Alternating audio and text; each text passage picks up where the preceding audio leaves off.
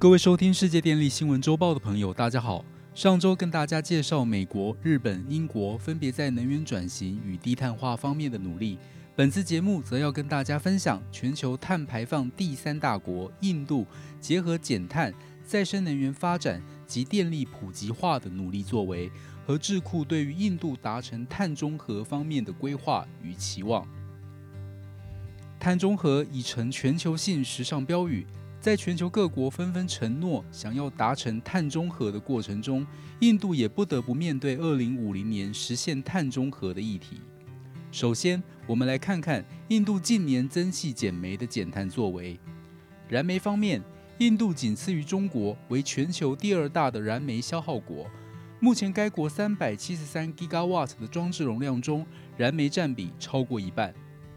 印度电力部正计划限制燃煤电厂的热耗率，至少约十个 gigawatt 的燃煤电厂无法达到标准。这部分占印度燃煤发电容量约百分之五。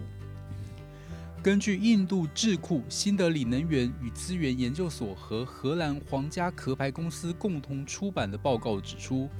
目前印度国内燃煤发电占比约为百分之六十五，仍需积极降低。并努力在二零五零年前完全淘汰。而天然气方面，印度电厂燃气使用率在二零二零年的第三季达到近三年来的最高峰。低廉的即时价格以及强劲的减碳需求，使天然气成为炙手可热的能源商品。印度在二零二零年进口天然气现货较一年前增长一倍以上，达到最高点。也相对使得电厂的煤炭进口量达到过去七年来的最低点。其实，身为全球第二大钢铁生产国，印度的减排目标上很大程度取决于钢铁业。目前，全球正研究在精炼铁矿过程中，将使用再生能源产生的氢气作为煤炭的替代品。该技术将比风力或太阳能更洁净。最终并将在全球能源结构中发挥重要作用，但目前仍处于起步阶段，要商业化还需要大量的投资。再来，印度在再生能源发展方面的重要资讯有哪些呢？印度因大量的太阳日照资源和低廉的建设成本，使得再生能源正逐渐成为其第二大电源。印度目前也积极寻求大量投资者。使再生能源市场可以更为蓬勃发展，并让成本持续下降。目前，印度已成为全球前三大太阳能市场。根据2021年2月统计资料指出，印度累计已安装的再生能源装置容量已达92.97 gigawatt。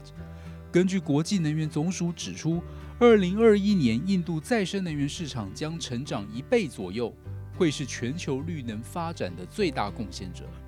另外，根据彭博社最新发布的印度的清洁能源革命白皮书，未来十年印度在竞争激烈的再生能源市场以及清洁能源目标之下，将使印度的零碳电力比例翻倍成长。而为达成能源转型，印度将在发电领域投资四千一百亿美元，并希望能在二零三零年前再生能源装置容量达到四百五十 gigawatt 的目标。印度已经在第二十一届联合国气候变迁大会上承诺，在二零三零年达成其气候目标，即再生能源的能源配比达百分之四十。而目前印度已经达成百分之三十八点五，预计到二零三零年将可以做到百分之六十为再生能源。而印度政府为推广再生能源，也在相关法规上松绑再生能源相关制度。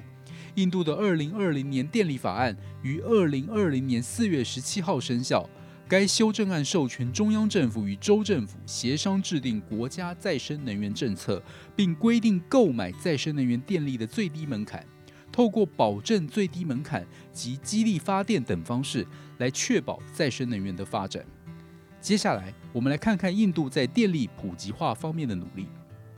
除了发展再生能源以外，为了担负起推广电力普及示范作用，并改善国内能源贫穷的问题，印度最大的塔塔企业集团中的 Tata Power 与洛克菲勒基金会合作成立 TP Renewable Microgrid 公司，将打造一万套微电网，提供广大的农村家庭与企业用户低廉且稳定的电力。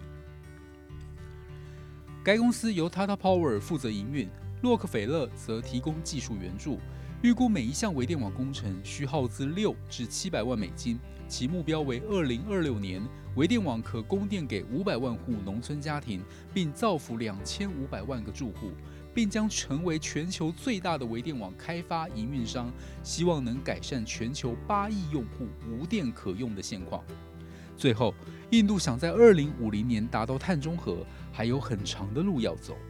根据印度新德里能源与资源研究所评估分析，如果印度想要在二零五零年达到碳中和目标，再生能源发电占比应提升至百分之九十，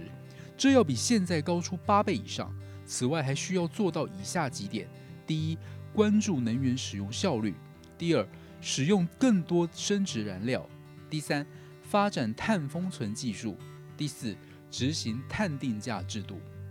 综合以上报道，全球正透过低碳化与能源转型朝碳中和目标努力，而拜登政府也邀请了印度参与四月二十二号举行的全球领袖气候峰会，加上今年年底将在英国格拉斯哥举行的第二十六届联合国气候变迁大会。